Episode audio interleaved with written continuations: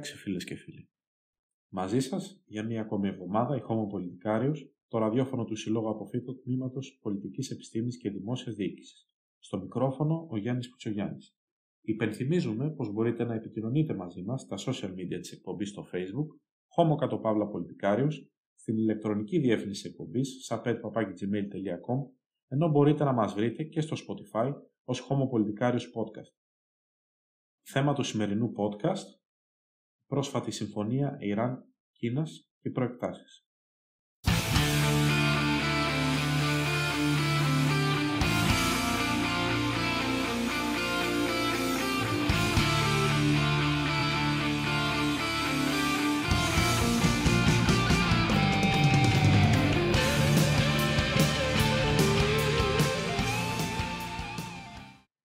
Στις 27 Μαρτίου υπεγράφει μια ιστορική συμφωνία μεταξύ Κίνας και Ιράν. Πρόκειται για μια συμφωνία πολυδιάστατη με οικονομικές, πολιτικές αλλά και στρατηγικές προεκτάσεις. Πρόκειται για συμφωνία της οποίας οι διαπραγματεύσεις διήρκησαν πέντε χρόνια με την επίσκεψη του Κινέζου Προέδρου στην Τεχεράνη το 2016. Η συμφωνία περιλαμβάνει ένα αρκετά φιλόδοξο πρόγραμμα επενδύσεων 400 δις δολαρίων σε βάθος 25 ετίας. Ο πυρήνα αυτής έρχεται να διασφαλίσει ένα διόλου ευκαταφρόνητο μέρος της ενεργειακής τροφοδοσίας της κινέζικης οικονομίας και μάλιστα σε ανταγωνιστικές διεθνώς τιμές, παρακάμπτοντας με αυτόν τον τρόπο και το εμπάρκο της Δύσης στο Ιράν. Επιπλέον, η προαναφερθήσα σύμπραξη επεκτείνει την κινέζικη παρουσία σε τομείς του Ιράν, όπως η εισαγωγή νέων τεχνολογιών, οι τηλεπικοινωνίες, ο τραπεζικός τομέας, τα λιμάνια, οι σιδηρόδρομοι, ενώ η συνεργασία θα επεκταθεί και στο στρατιωτικό πεδίο με κοινές ασκήσεις, έρευνες για τα εξοπλιστικά καθώς και συνεργασία στον τομέα των πληροφοριών. Εδώ και πολλά έτη είναι φανερό ότι η Κίνα αποτελεί μια δραστήρια χώρα με συνεχώς αυξανόμενο κύρος και αποτύπωμα στη διεθνή πολιτική σκηνή και το επιβεβαιώνει με κάθε τρόπο. Οι προθέσεις της για τη Μέση Ανατολή υπογραμμίζονται από τη συμφωνία.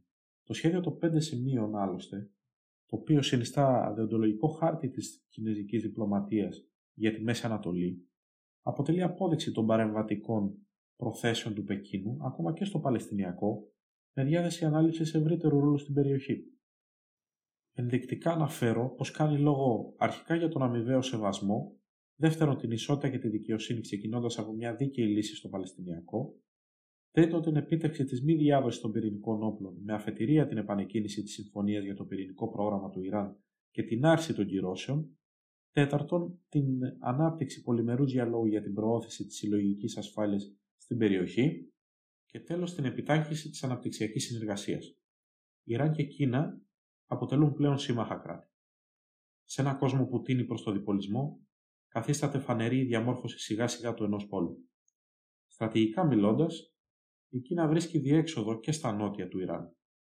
Ο διδάκτορ Μάριος Παναγιώτης Ευθυμιόπουλος εκτιμά πως με τη συμφωνημένη παρουσία 5.000 μόνιμων στρατευμάτων στην επικράτεια του Ιράν, δεν θα αρχίσει να διαφαίνεται η κινέζικη παρουσία στις ευρύτερες περιοχές του Αραβικού και του Ινδικού κόλπου, σημεία με σημαντική εμπορική δραστηριότητα. Επομένως, γίνεται κατανοητό πως η Κίνα επεκτείνεται και το κάνει ουσιαστικά.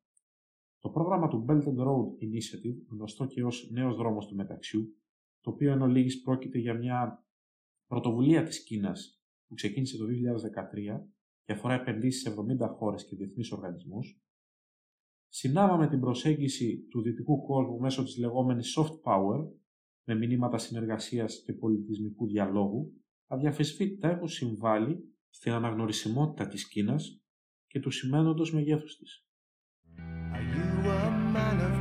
sides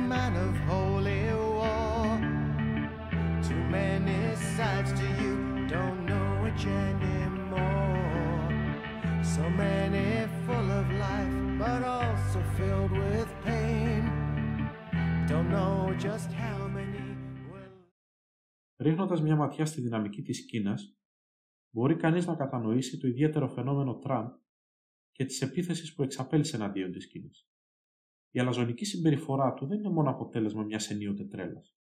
Πολύ καλά είχε υπόψη του την έντονη διείσδυση των Κινέζων στην Αμερικανική οικονομία με την αγορά Αμερικανικού χρέους, γεγονός το οποίο μαζί με το αρνητικό εμπορικό ισοζύγιο οδήγησε σε εμπορικό πόλεμο με τις εκατέρωθεν επιβολές δασμών. Όσον αφορά το Ιράν, σύμφωνα με σχετική αρθρογραφία, Ο Ρεπουμπλικάνος πρόεδρος, κατόπιν της αποχώρησης των ΗΠΑ από τη Συμφωνία για τα Πυρηνικά, έμεινε σε σκληρή ρητορική, ενώ δεν δίστασε να εξετάσει το ενδεχόμενο στρατιωτικής δράσης. Η νέα Προεδρία, ενώ στην αρχή δεν υιοθέτησε τη ρητορική του Τραμπ, εκ των υστέρων φαίνεται πως μετέβαλε τη στάση της αφού ο Biden επέλεξε τη σκληρή ρητορική.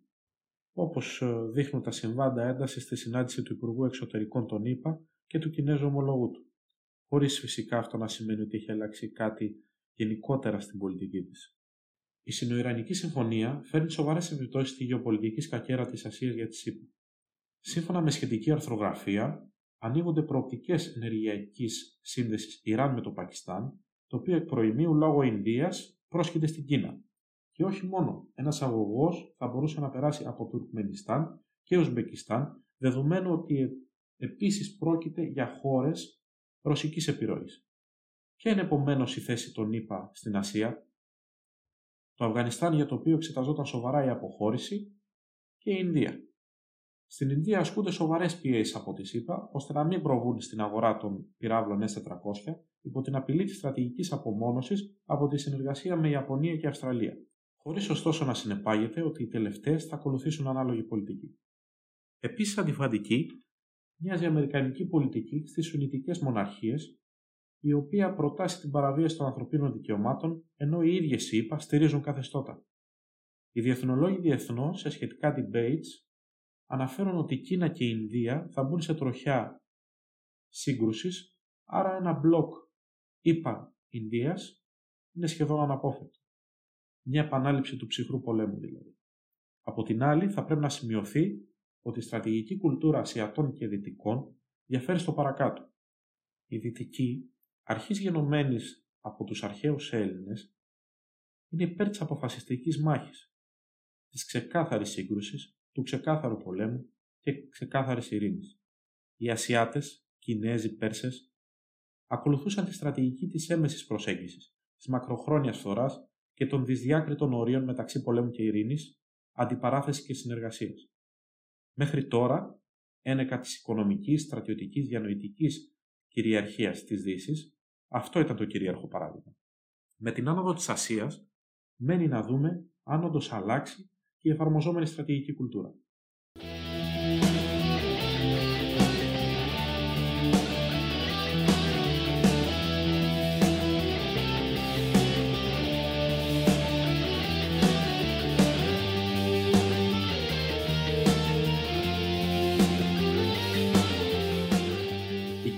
Διαφαίνεται πως επιδιώκει τη διέξοδο στη Μεσόγειο και την ενίσχυση των εξαγωγών στην Ευρώπη.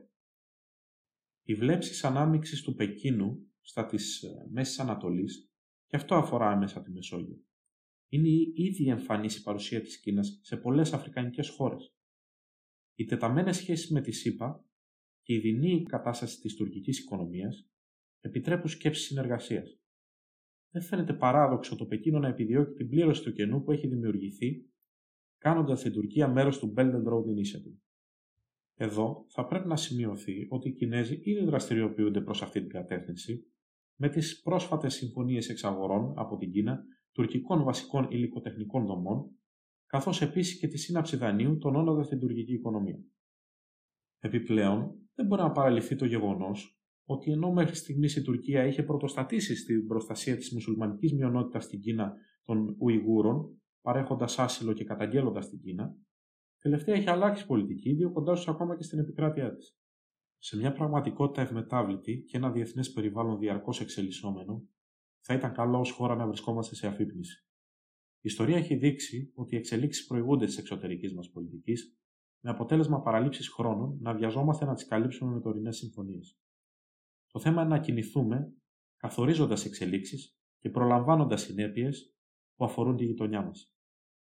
Κακά τα ψέματα. Στον πλανήτη γράφεται ιστορία. Το είδαμε με την πρόσφατη Συνοϊρανική Συμφωνία. Μια νέα ψυχροπολεμική περίοδος γίνεται ορατή. Η παρτίδα στείνεται. Τα πιόνια λαμβάνουν θέση. Εμείς άραγε θα καταστούμε άθυρμα των καιρών και των ξένων συμφερόντων ή θα κινηθούμε με βάση τα συμφέροντά μας.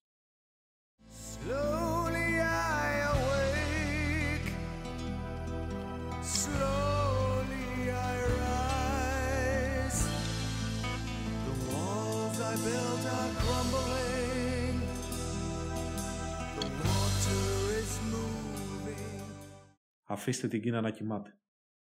Γιατί όταν ξυπνήσει, θα συστεί ο κόσμος. Ναπολέον Βοναπάρτης, 1816. Like an